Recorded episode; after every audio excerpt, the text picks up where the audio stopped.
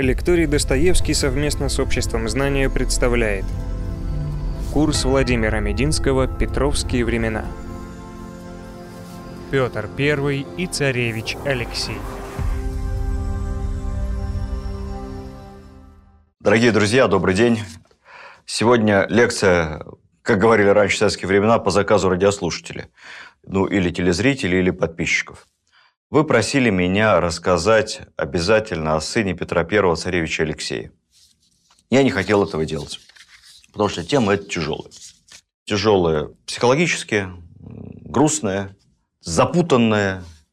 Смерть царевича Алексея до сих пор много версий, как это произошло, почему убили его на самом деле или он сам умер, кто убил. Честно говоря, вся эта история с делом царевича Алексея, наследника престола, молодого, красивого, здорового человека, старшего сына Петра I, не с самой лучшей стороны показывает самого нашего великого государя. Много можно говорить о нем доброго, много злого, но в деле его как отца по отношению к сыну, к Алексею, пожалуй, ничего доброго и не скажешь. Давайте обо всем по порядку, коли я уж подвязался вам про это рассказать, вот я некую свое видение этой истории вам расскажу, а там уже ваше дело соглашаться с этим, либо нет. Общая канва событий нам известна еще со школы. Петр видел в Алексее преемника, тот надежд не оправдал, связался с реакционным старомосковским духовенством и фактически пошел против реформ отца. Тот был вынужден его осудить, несмотря на все свои отцовские чувства. Вот именно в таком ключе история предстает перед нами и в эпическом фильме «Петр I». Таким же духом проникнута и знаменитая картина Николая Ге, знаменитая картина «Петр I допрашивает царевича Алексея в Петергофе». Как не верить высокому искусству, тем более, что кающийся царевич на картине даже каким-то божьим промыслом чем-то похож внешне на Алексея, изображенного в кино. Вроде все так и верно. Попробуем разобраться. Царевич Алексей – непопулярный персонаж не только у художников и режиссеров, но и у профессиональных историков.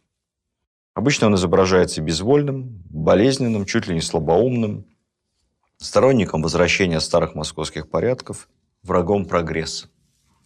А Петр I, наоборот, в исторической литературе, ну и тем более в художественной, это античный герой, который приносит своего сына в жертву на алтарь развития, реформ, просвещения, на алтарь развития своей страны.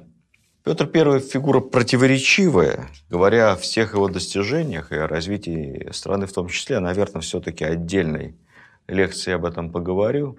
Надо понимать все-таки цену его реформ, цену его развития. Она тоже непомерно высока.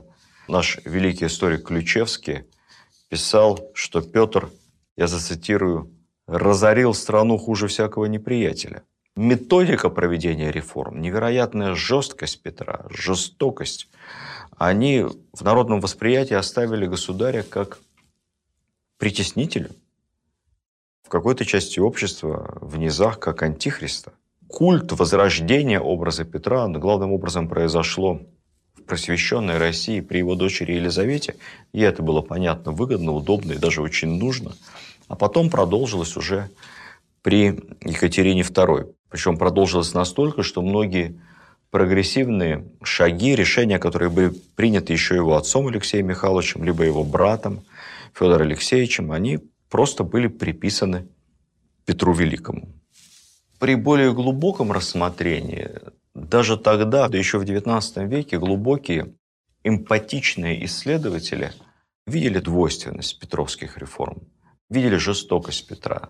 Не случайно Александр Сергеевич Пушкин, пробовавший написать по государственному заказу, обращаю ваше внимание, историю Петра Великого, в 1836 году, незадолго до своей смерти, это было бы очень интересно, к слову сказать, что бы написал Пушкин, если бы его жизнь тогда трагически не оборвалась, если бы он выполнил этот государственный заказ.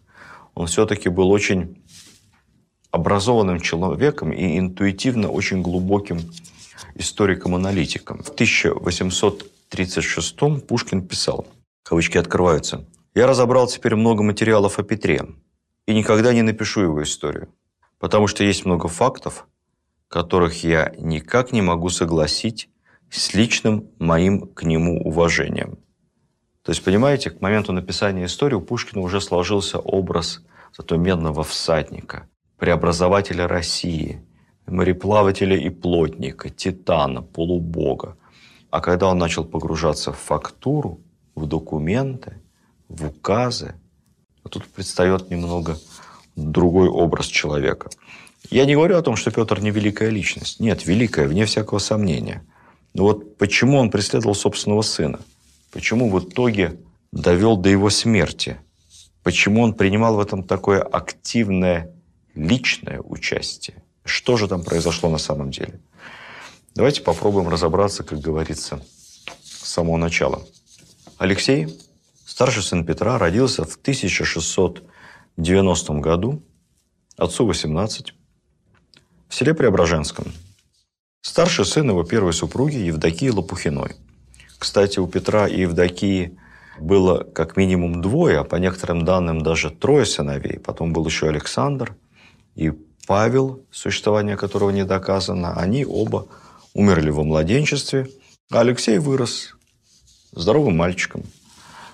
Ну, к сожалению, вскоре отношения между царем и его супругой разладились. Царь пристрастился к немецкой слободе, познакомился с Анной Монс. Не надо думать, что Анна Монс была красавицей модельной внешности, а Евдокия Лопухина была домостроевской клушей, как это представляется в старых советских фильмах. Нет. Вы знаете, это была воспитанная в патриархальных традициях довольно сильная женщина с независимым характером. Последняя русская по крови, жена русского монарха. Что-то не сложилось, не сошлось, не сошлись темпераментами. Царь окончательно решил развестись с ней во время Великого посольства, и не случайно уже оттуда слал письма, уговаривая ее постричься в монахини, в те времена другого способа заживо развестись царю и царице не было, но Евдокия отказывалась. После возвращения в Москву в августе 1698 года царь не поедет домой к жене. Он сразу поедет в немецкую слободу к своей возлюбленной Анне Монс, а с законной женой увидится только через неделю. И опять будет лично долго, по воспоминаниям, около 3 часов с ней за закрытыми дверями беседовать, уговаривая ее дать развод и постричься в монахи. Царица заупрямилась, дать развод отказалась, в монахи стричься отказалась. Более того, за это время она нашла заступников при дворе, главным из которых был сам патриарх Адриан. Это вызвало у Петра ярость. Он решил вопрос просто силовым путем, царицу схватили и под конвоем отправили в Суздальско-Покровский монастырь, где ее там оставили, принудив, по сути, принять постриг. С позиции сегодняшнего дня решение, конечно, не лучшее. Молодую женщину, мать своих, на тот момент 2 живых сыновей, заточить в монастыре. По тем временам как-то проще к этому относились, скажем так, особой жесткости, аморальности в этом пока еще не было. Царь продолжал вести разгульный образ жизни, у него любовницы, у него, как бы сейчас сказали, пьянки-гулянки. Ну, это плохое, много и хорошего. Активные реформы, строительство армии, флота, новой государственной системы. Ну, кстати сказать, Петр вообще к своим родственникам-то особых сантиментов не испытывал. После Стрелецкого бунта, заподозрив в сочувствии изменницы Софьи 2 других своих сестер, Марфу и Феодосию, он их тоже обеих без лишних слов постриг в монахини. Трудно его заподозрить в какой-то избыточной семейственности. Дальше у Евдокии началось интересное. Она, находясь в монастыре и будучи пострижена в монахини насильно, со временем фактически свою монашескую жизнь оставила. Не просто покидала стены монастыря и ходила в мирском обычном платье, но и дальше произошло немыслимое по тем рамкам. Она завела себе постоянного в монастыре любовника. Этим любовником оказался офицер, крепкий, симпатичный майор. История сохранила его имя — Степан Глебов. У них были долгие отношения. Я, наверное, расскажу вам, если наберусь сил. Это очень тяжелая история. Петр, когда об этом узнает, с невероятной жестокостью расправится со Степаном Глебовым. Она поддерживала отношения с старшим сыном Алексеем. Они переписывались. И хотя Алексею было строжайше запрещено навещать свою мать, тем не менее он как-то однажды все-таки тайным образом выбрался из Москвы и навестил ее в Суздале, в монастыре. Петр, когда узнал, пришел в бешенство и, как говорят, избил сына своей знаменитой дубинкой. Давайте вернемся к Алексею. Мать в монастыре, отец где-то там при армии и флоте. Воспитанием ребенка занимается сначала бабушка Наталья Кирилловна, потом сестра Петра Наталья. Это был еще не худший вариант. Все-таки сестра у Петра была доброй, хорошей женщиной. Потом у Алексею были представлены иностранные воспитатели, в основном немцы. Они менялись. Одними был недоволен сам Петр, другие не нравились царевичу. В общем, что-то там постоянно происходило. По ходу дела Петр решил взяться воспитывать ребенка сам и стал активно приобщать его к государственным делам. Буквально лет с 11. Он его берет с собой в Архангельск, потом делает его солдатом в 11 лет, солдатом бомбардирской роты. Алексей даже участвует, естественно, не на передовой, но участвует во взятии крепости Ниш-Шанс на территории современного Санкт-Петербурга. То есть в войне впервые Алексей поучаствовал в 12 лет. С момента осады второй Нарвы Алексей неотлучно находится где-то при войске. Первая серьезная размолвка, как я сказал, это из-за того самого тайного свидания с матерью в Суздале в монастыре. Алексей получил взбучку. После этого Петр отправил его в индивидуальное задание, в наказание, заготавливать провиант и набирать рекрутов в Смоленскую губернию. Алексею на тот момент 16 лет. Петр оказался качеством рекрутов недоволен. Алексей объяснялся: людишек нормальных нет, кто больные, кто калеченные. Нормальных рекрутов взять негде. В 17 лет Алексей получает новое задание. На этот раз руководить ремонтом и сооружением новых укреплений в Москве, в Китай-городе и Кремле. Я обращаю ваше внимание на то, что тогда Петр всерьез опасается того, что Карл XII дойдет до Москвы и будет брать Москву штурмом. В 17 лет Алексей готовит Москву к возможной осаде войсками Карла XII. Затем он отправляется в Польшу, где руководит опять заготовками провианта. Опять его успехами Петр недоволен. Петр, понимаете, он такой перфекционист. Видимо, все, чего Петр был лишен в детстве, с малых лет, все это он пытался взрастить в Алексее, всему этому Алексея научить наукам, фортификации, военному делу. Но делал это, видимо, не то чтобы неделикатно, а как-то грубо, прямолинейно, жестко. И самое главное, никак не учитывая склонности и интересы самого Алексея. Дело в том, что если у Алексея не очень получались такие административно-командные дела, набрать рекрутов, набрать провиант, руководить каким-то воинским подразделением, 40 работы у него было не здорово. Зато он с большим интересом учился. В библиотеке Хельсинского университета до сих пор хранятся книги царевича Алексея. Это церковная литература, богословская литература на разных языках, на латыни, на немецком, на польском. Книги эти содержат многочисленные пометки царевича Алексея, что говорит о том, что и немецкий, и латынь, и польский знал, и, может быть, не в совершенстве, но достаточным, чтобы читать книги. Книг он покупал очень много, у него была приличная библиотека. Кроме того, как говорят учителя Алексея, он неплохо разбирался в математике, любил очень географию, общая черта с его отцом. Он неплохо научился разбираться в фортификации. В целом Алексей получил, в отличие от своего отца, довольно приличное и системное образование. Я напомню, что к возрасту 16 лет сам Петр умел только читать, очень плохо писать, до конца жизни писать грамотно не научился, а также владел аж 2 действиями арифметики. Всему впоследствии Петр обучался только уже сам и в более взрослом возрасте. Царевича Алексея часто изображают таким физически и умственно убогим. Например, один из его учителей, некто Гюйсен, в отчете, посылаемом государю, отмечал, что ученик его, цитирую, «разумен, далеко выше возраста своего». Алексей производил хорошее впечатление в обществе. Английский посланник Витворд в 1705 году, Алексею еще нет 16, отмечал, цитирую, «Я имел честь приветствовать сына и наследника царского Алексея Петровича, высокого, красивого царевича, лет 16, который отлично говорит на голландском». Вот видите, еще и четвертый иностранный язык, еще и голландский. А Алексею лишь 15-16 лет. Ну, были и минусы. Среди минусов Алексея была его склонность выпить в компании, даже в молодом возрасте. Он выпивал, в нетрезвом виде давал волю рукам, мог подраться. Кто будет драться с царевичем? Драка заключалась в том, что Алексеевич кого-то избивал. Он сильный парень, высокий, в отца, мог побить и собственных воспитателей. Но хуже всего, что напившись, Алексей давал волю языку и болтал всякую непотребщину. Это потом очень-очень плохо на его жизни скажется. Отец, в общем, был к своему сыну, которого считал, конечно, бестолковым, ленивым, недостаточно инициативным. Сын очень боялся своего отца. Вот что самое страшное. Страшно боялся его подвести.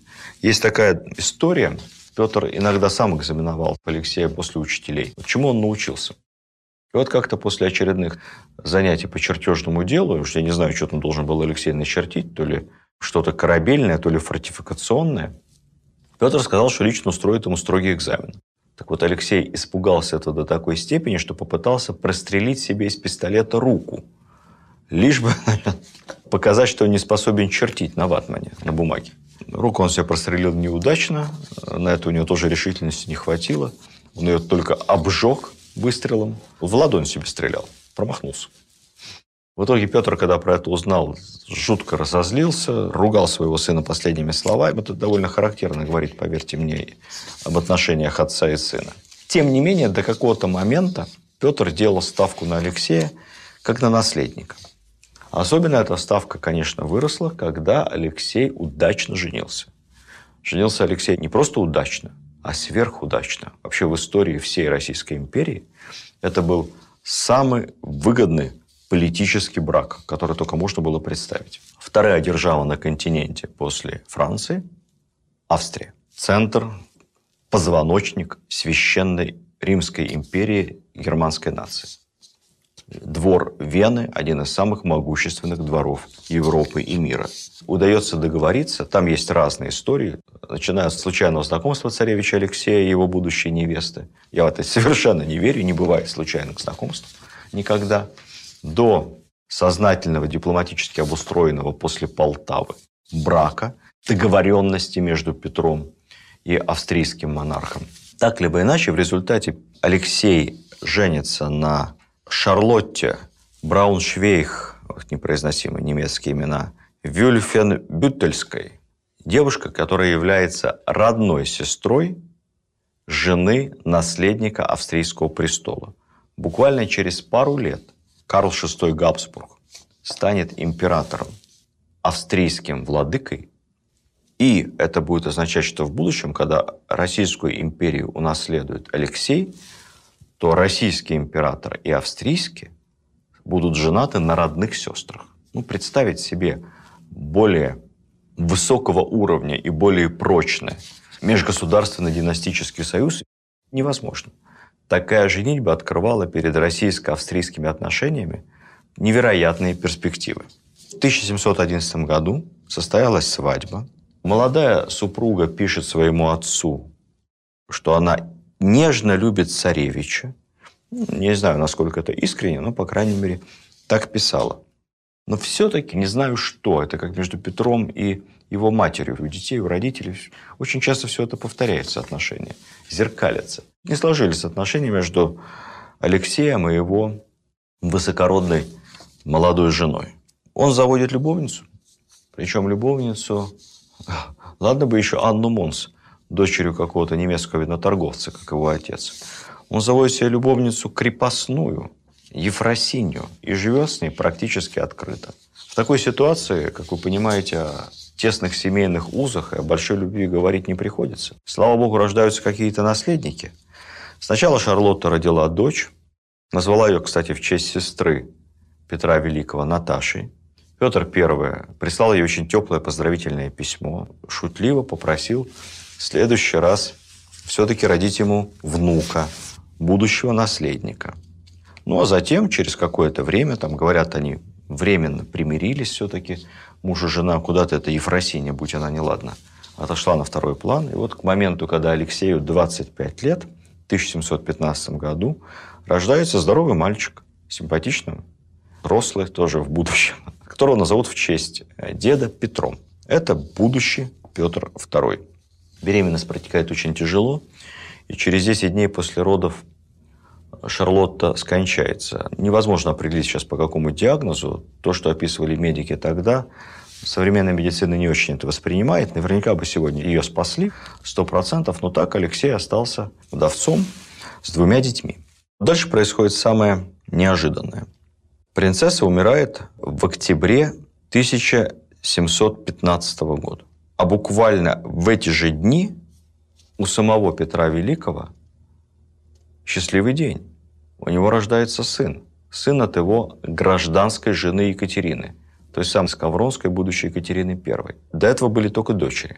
И таким образом у Петра Великого появляется 2 наследника. Старший сын, которого он не очень любит, с которым у него крайне натянутые отношения, которого он считает находится под дурным влиянием дурных людей, в котором он все более и более не видит своего наследника, но которого он как-то терпел, потому что другой альтернативы не было. И дурной сын, но свой, надо пытаться как-то его воспитывать. И этот сын еще, у него плохая история, очень постылой, нелюбимой жены. И вот у него старший сын Алексей, и вот появляется, наконец-то, долгожданный, счастливый, маленький, крепкий наследник, сын, которого тоже назовут в честь отца Петр, Петр Петрович. Вот такая у Петра Великого дилемма. Может быть, именно это и стало каким-то психологическим переломом, когда Петр решил все-таки поставить Алексея перед выбором. Или ты берешься за ум, начинаешь нормально работать, станешь все-таки моим преемником во всех делах, и тогда я оставлю за тобой наследство, или у меня есть альтернатива. Вот у меня маленький ребенок, сейчас он подрастет, ну, Петр еще молодой совсем, 40 с небольшим. Выращу себе наследника, а тебя наследство лишу. И Петр вскоре отправляет очень жестко официальное письмо, которое я хочу вам зачитать, прямо отрывок из него, которое так и называлось «Объявление моему сыну». Он отчитывает Алексея в том, что тот не выказывает склонности к государственным делам, угрожает его не только отстранить от наследования, но и похуже. Вот здесь я просто зачитаю петровский стиль. Кавычки открываются. «То известен будь, что я весьма тебя наследства лишу, яко уд гангренны». Яко уд гангренны. «И не мне себе, что я сия только в устрастку пишу. Воистину исполню». Даже переводить на современный язык не надо, все понятно. «Ибо за мое отечество и люд живота своего не жалел, и не жалею, то как я могу тебя, непотребного, пожалеть?» После того, как грозит Петр отсечь Алексея от себя, яко уд гангренный, что тут ответить? Алексей испугался. Алексей мечется. Алексей болеет. В конце концов, он пишет отцу ответ, что отказывается от наследства. Пусть наследником будет маленький Петр. Он отказывается. Объяснение такое, что я плохо себя чувствую, постоянно болею. И, видимо, реально, пап, я подвожу, я не способен, поэтому готов отречься официально от престола. Петр в тупике. Он, честно говоря, думал, что Алексей возьмется за ум и как-то это письмо его встряхнет. Но ничего подобного. Начинается дальнейшее давление. Петр говорит, что значит отречься от престола. Сегодня отрекся, завтра не отрекся. Ты наследник. Нет, так, говорит, не бывает. Петр продолжает давить. И я думаю, он давит, полагая, что Алексей передумает. Собрался отречься, говорит, ну, хорошо, отрекайся. Уходи в монастырь тогда. Принимай постриг. Из монастыря вернуться нельзя. Это страшное преступление против веры. Растрига на престол вернуться не может. Уходи в монастырь. Тут Алексей понимает, что шутки плохи. Одно дело отречься и жить себе богато со своей Ефросиньей, ни в чем не нуждаясь, путешествуя по Европам. Это одна история. уйти в монастырь, бросив свою Ефросинюшку и прочие удовольствия мирской жизни, это совсем другая история. Поэтому Алексей тянет с ответом, не знает. И в конце концов Петр к этому моменту, он как раз уезжает за границу, в то самое, о котором я в прошлой неделе вам рассказывал, второе великое посольство. Он все ждет от Алексея ответа, Алексей ему не отвечает. Прибыв в Копенгаген на переговоры по формированию союза с Англией, Голландией против Швеции, Петр пишет крайне раздраженное очередное письмо Алексею и говорит, или ты отрекаешься по-настоящему, то бишь с уходом в монастырь, немедленно, или же передумал, хорошо, приезжай ко мне в Копенгаген и начинай работать. Тут надо понимать, что психологическое состояние Алексея, будучи человеком нравственно несильным, притом, скажем откровенно, находящимся под очень дурным влиянием. Вокруг Алексея много советчиков, много так называемых друзей-приятелей, которые все говорят ему, слушай, отец плохо себя чувствует, отец часто болеет. Не случайно отец все время мотается в Европу на воды. В 1716 году, кстати, или в канун, или в самом начале этого путешествия Второго Великого Посольства Петру один раз стало настолько плохо, он несколько дней лежал при смерти. Его даже причащали. Вызывали священника. Отец умрет. Ты станешь правителем. Потерпи немного. Потяни резину. Уйдешь в монастырь, не вернешься. Подожди. Спрячься. Затихни. Алексей боится. Где спрятаться? Где спрятаться от собственного отца? Внутренних сил, чтобы договориться с отцом, у него нет. Это самая большая проблема. Он же мог просто договориться. Мог просто договориться. Но из всех своих вариантов решения проблемы пойти навстречу отцу, уйти в монастырь, просто не отвечать, подождать какое-то время, выпросить себе какое-то тестовое задание на год-другой, там, построить новый город. Петр бы с удовольствием дал бы ему какое-то масштабное поручение, пусть займется каким-то делом. Вот из всех предложенных вариантов Алексей в силу своей слабохарактерности и, наверное, тяги к спиртному и к дурным советчикам выбрал самое худшее. Алексей решил сбежать. Сбежать за границу, там спрятаться вместе с Ефросиньей и ждать, пока отец умрет. Поскольку отец его пригласил в Копенгаген, в Данию, к себе, он пользуется этим приглашением как подорожной, как визой, сейчас сказать. И вместе с ней, взяв еще денег и своих, все, что мог, и одолжив у всех, у кого мог, крупные суммы денег, от Менщикова до собственных приятелей, которые были в курсе его побега, Алексей тайно через Польшу, под чужим именем, скрываясь, бежит в Вену к своему тестю, к отцу своей умершей супруги. И просит там политическое убежище. Кто Алексей в этой ситуации, как говорится, Андрей Курбский, Эдвард Сноуден или Олег Гордиевский, тут каждый решает сам в меру своей испорченности. Но мы знаем одно, что этот побег не был результатом заговора.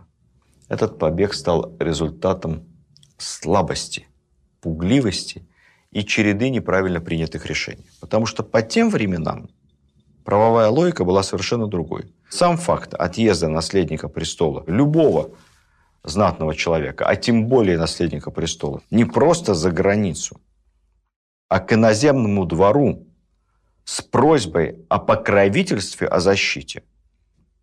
Это стопроцентная, по всем законам и понятиям того времени, государственная измена. И в глазах Петра его сын одномоментно становится не просто плохим сыном, не просто бездарным администратором, и никчемным наследником. Одномоментно он становится государственным изменником, который точно замыслил что-то плохое. Но разве можно поступить хуже, чем обратиться за защитой от отца к иностранному государю? Поначалу Петр прикладывает максимум усилий, чтобы договориться. Он пишет австрийскому императору: «Я его прощу, пусть возвращается. Я обещаю содержать его по-отечески во всякой свободе и довольстве. Я обещаю без гнева и принуждения к нему относиться». Австрийскому императору, тем более, когда сестра его супруги умерла, ему этот Алексей 100 лет не дался. Ему нужен мир и нормальные отношения с набирающей силой России. Поэтому, когда, с одной стороны, на весах неудачный, слабохарактерный парень, которого не разыграешь в политической игре, который точно не способен к эффективной борьбе за власть, а с другой стороны у тебя могущественный, энергичный и эффективный сосед. Зачем с ним ссориться? Император Австрии не выдает Алексея, но и отказывается обеспечить его вооруженную защиту. То есть он говорит таким образом: давай, хочешь возвращаться, возвращайся. Не хочешь возвращаться, укрывайся. Но держать под охраной у себя в замке и воевать за тебя я не буду. Запуганного, затравленного Алексея интересует только одно – спрятаться подальше. Он прячется сначала в Австрии, потом в Италии. Петр не успокаивается, это не в его характере. Он поручает дипломату Петру Толстому и своему адъютанту, капитану Румянцеву, отцу нашего великого полководца Румянцева, всеми правдами и неправдами царевича Алексея вернуть домой. Петр Толстой, кстати, родоначальник всего нашего прославленного рода, и политического, и литературного рода Толстых. Я не буду рассказывать все перипетии уговоров, как они разыгрывали злого и доброго следователя Румянцева и Толстой, как они подкупали всех вокруг, австрийских чиновников, окружавших Алексея, до его любовницы Ефросиньи. И ее подкупили, дабы она начала уговаривать Алексея вернуться, что батюшка простит и все будет хорошо. Так либо иначе, угрозами, подкупом, обещаниями его убедили дать согласие на возвращение в Россию. То есть возвращали не силой, его не похищали. Он поехал сам. Первая встреча дома Петра и Алексея, отца и сына, прошла мирно.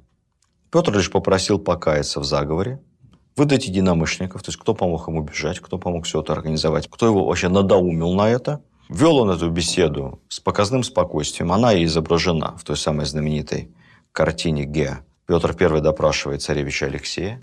После этого отказаться от престола, отречься и принять монашество. Поскольку никаких доказательств о причастности Алексея к заговору не было, ну, были там одни такие разговоры, слезные письма к европейским монархам с просьбой о защите, никаких реальных планов, я думаю, что на этом бы все и закончилось. Но тут произошло непредвиденное. Во-первых, Алексей, проявив какую-то, опять же, немыслимую, то ли слабохарактерность, то ли непорядочность, он взял и всех выдал, кто помогал ему бежать, включая своих так называемых ближайших друзей и товарищей. Тех, естественно, сразу на дыбу, сразу под пытки. А под пыткой чего только не расскажешь, чего только не придумаешь. Многих из них казнили потом самой страшной смертью, только за содействие Алексею покинуть страну. Самым убийственным для Алексея стали показания его возлюбленной Ефросиньи. Ефросинья, уж не знаю по каким мотивам, по каким причинам, дала развернутые показания против своего любовника о том, что он якобы вел какие-то переговоры с европейскими правителями, якобы публично говорил о том, что он дождется смерти Петра, после этого изменит всю политику, столицу вернет в Москву, отменит все реформы, от всего откажется. То есть Ефросинья представила своего любовника не просто как заговорщика, человека, который сознательно решил разрушить все, что создавалось государем Петром Алексеевичем. Ефросинья показала, что Алексей находился в тайной переписке со старомосковским духовенством и в том числе показала на его постоянные якобы контакты с матерью. Вот через мать он общался с московской оппозицией. Тут же была отрежена экспедиция следователя к матери в Суздаль, в монастырь, которые фактически неожиданно ворвались в ее помещение, застали ее не в монашеском, а в мирском облачении, опечатали и захватили все ее личные вещи.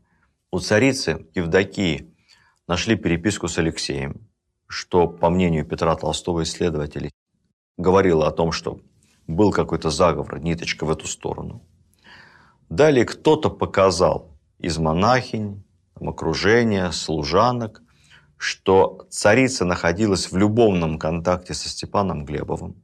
Далее арестовали майора Глебова, а у майора Глебова нашли, он их, видимо, очень бережно хранил, они были ему дороги, нашли немало писем от самой Евдокии. Вот это и стало главной уликой прелюбодеяния Евдокии и ее сожительства со Степаном Глебовым. Кстати сказать, письма эти сохранились в архивах Тайной канцелярии. Они очень поэтичные, они очень трогательные. Они говорят о искренних и глубоких чувствах этой молодой совсем женщины, бывшей царицы Евдокии, с ее возлюбленным. Далее страшные вещи. Глебов, офицер, гвардеец. Значит, это заговор в гвардии. Глебова 3 суток без остановки подвергают чудовищным, я не могу их даже описывать, истязаниям и пыткам, требуя от него выдать сообщников по заговору в гвардии с целью свержения Петра. Глебов, проявляя какую-то нечеловеческую силу воли, вот, кстати, в отличие от Алексея, которого тогда еще и не пытали, не дает никаких показаний, ни в чем не сознается, никакого заговора, ничего. Единственное, в чем он сознался, в том, что он любил Евдокию и был с ней в связи, это правда, но ничего более, никаких попыток, никаких даже мыслей против государя у Глебова не было никогда.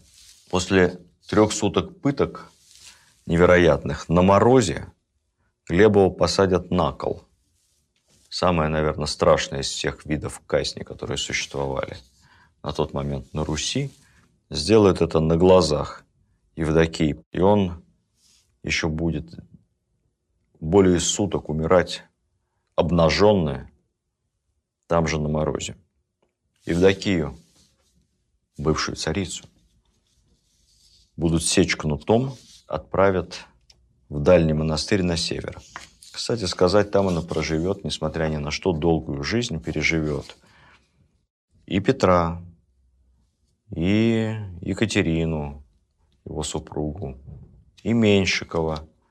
Умрет в почтенном возрасте, в общем и целом окруженная вниманием и уважением. Следствие тогда без пыток не осуществлялось для расследования дела царевича Алексея, вот этого глобального заговора, который мерещился Петру, в который были вовлечены все: бывшая жена, сын, гвардейцы, московское духовенство и чуть ли не сам австрийский император. Вот этот заговор надо было расследовать, и для этого была создана целая тайная канцелярия. Возглавить эту тайную канцелярию, учреждение для политического сыска и расследование поручили тому самому Петру Толстому. Вскоре после этого дела Петр в своей мании преследования даже издаст беспрецедентный указ об фактической отмене тайной исповеди.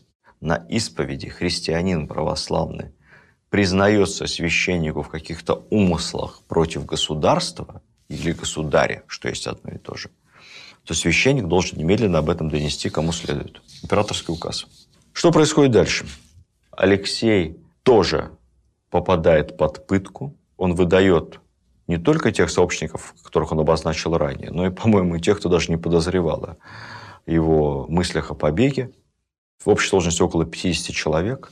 Все эти 50 человек, опять же, пытают. Они тоже по кругу называют все новых и новых мнимых соучастников мнимого заговора. Кстати сказать, есть свидетельство о том, что Алексея пытали в том числе и в присутствии Петра. Тут я уже вообще не нахожу о том никаких объяснений с точки зрения нравственности и человечности. В конце концов, Петр отказывается самолично решать судьбу своего сына, собирает огромную независимую судейскую коллегию, если мне не изменяет память, чуть ли не более 100 человек, и они должны тайным голосованием решить судьбу наследника престола. Единогласно эта судейская коллегия приговаривает Алексея к смерти. Приговор не был приведен в исполнение, поскольку буквально через день Алексей умер в застенках Петропавловской крепости. Смерть Алексея овеяна тайной. Есть масса косвенных записок, показаний, писем, описывающих разные формы умерщвления Алексея. То ли он был задушен, то ли отравлен. Но никакого достойного доверия свидетельства не существует. Вполне возможно, что он действительно просто умер от пыток и, может быть, нервного срыва, разрыва сердца. Мы этого не знаем. Так либо иначе, его отец довел его до смерти. А если бы Алексей не умер, что бы дальше? Скорее всего, царь утвердил бы смертный приговор. Так просто эта смерть избавила его от прямого детоубийства. Хотя, скажем откровенно, фактически оно состоялось.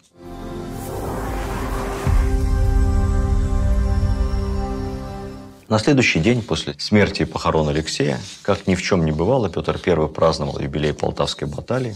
Как говорят, пил, веселился. Хотя я думаю, что пил и веселился он только с одной единственной целью, чтобы как-то запить, выжечь из памяти события последних дней, недель и месяцев, связанных с убийством и смертью его сына. Подведу краткие итоги. Алексей не был никаким реакционером и никаким заговорщиком. Да, это был не сильный человек, по своим убеждениям, центрист и консерватор, начитанный, образованный, но ни разу не изменник. Он не обладал, конечно, и долей тех талантов государственного деятеля, которыми обладал его отец, но он, собственно, и не стремился к власти, к этому поприщу. И никакой политической угрозы, на самом деле, даже убежав в Европу, он для Петра не представлял. Его обманули, когда обещали не преследовать и не наказывать. Ведь он вернулся и даже присягнул новому престолонаследнику, своему сводному брату, сыну Екатерины Петру Петровичу. Маленький мальчик прожил всего 3 года, потом и умер. Мы не знаем, что сподвигло Петра на раскрутку этого заговора и на то, что он фактически обрек своего несчастного сына на смерть. Что здесь было более личного? Обида на сына, который ни в чем на него не похож. Обида на супругу, которая ему изменяет. А что он хотел от своей супруги, которая сидела молодой женщиной в монастыре, которую он бросил и отправил туда в одиночестве? Невероятный эгоизм Петра, невероятное самомнение, невероятная уверенность в том, что ему, как абсолютному монарху, все будет прощено Господом. Или какой-то политический расчет, или просто стремление расчистить престол для своего младшего сына от любимой жены. Не знаю, в этом сейчас трудно разобраться. Искренняя вера Петра в том, что, убрав Алексея, он обеспечит продолжение своих реформ, не знаю. Вы знаете, Петр своего сына уничтожил, но никакой гарантии продолжения реформ это не стало. Сравнимого с Петром уровня могущества Россия достигнет лишь при его совсем не родственнице, а просто невероятной удачи, оказавшейся на троне на 30 с лишним лет немки Екатерине Великой. Не уберегла смерть Алексея Россию от долгих десятилетий застоя, прежде чем дело Петра будет взято в твердые руки маленькой красивой немкой Екатерины. Ну и в заключение, наверное, несколько слов о вообще незавидной судьбе таких авторитарных родителей, которые были на нашем престоле. Вот посмотрите, Иван Грозный. Конечно, Иван Грозный не убивал своего сына Ивана. Это их картина Репина так не называется. Называется она «Иван Грозный и сын его Ивана» 16 ноября 1581 года. Что вся эта история вымысел от начала и до конца, состряпанный папским легатом Антонио Пассивино после того, как Иван Грозный отказался признать папу римского главой общехристианской церкви и присоединиться к Флорентийской унии. Никаких иных доказательств этой истории не существует. Иван был достаточно болезненным молодым человеком. Может быть, папа его и побил. Но он умер точно не от этого. И умер он спустя много-много недель не в Москве, а где-то в Александровской Слободе по пути на Богомолье. Но, тем не менее, судьба трагична. Авторитарный отец, который слишком много хочет от своего сына, слишком сконцентрирован на нем, слишком жесток к нему. Все это плохо заканчивается. Авторитарная мать Екатерина, которая многое хотела от своего сына Павла, выстраивала его по своему образцу и подобию. Но она-то его не убивала, конечно, но трудно назвать жизнь и смерть Павла Петровича, забитого до смерти и задушенного собственными ближайшими сподвижниками, счастливой. Возьмите авторитарного Иосифа Фиссарионовича. Тоже с сыновьями у него все время что-то не так. Один сын Яков, вроде такой надежный, простой, понятный. Плен, смерть в плену. Другой Василий. Пьянство, тюрьма. Оставлен со всех постов. Сброшен с Олимпа. Трудно в нашей русской и советской истории найти счастливые примеры, счастливых детей, таких, может быть, талантливых, сильных, энергичных, но всегда избыточно жестоких и избыточно твердо авторитарных правителей. Нелегкий это удел быть сыном властелина. Такой удел был у царевича Алексея, и, к сожалению, удел этот очень и очень несчастливый. А если бы он остался жив, если бы отношения между ним и Петром были нормальными, если бы Петр все-таки смог его чему-то научить, ну, конечно, энергией Петра он не обладал. Но, с другой стороны, это был образованный человек, явно не злой по натуре, явно спокойный. Он бы, наверное, дал России те самые 10-15 лет мирного развития и мирной передышки. Уж точно было бы в России не хуже, чем во время дворцовых переворотов, вплоть до восшествия Елизаветы. Точно не хуже. Жилось бы нам полегче. Так что история тяжелая, но, к сожалению, сослагательного наклонения она не знает. В общем, получился у нас рассказ невеселый. Дальше будет лучше. До следующей встречи. Еще раз спасибо всем любителям русской истории. Видеоверсию данного подкаста смотрите на сайте достоверно.ру.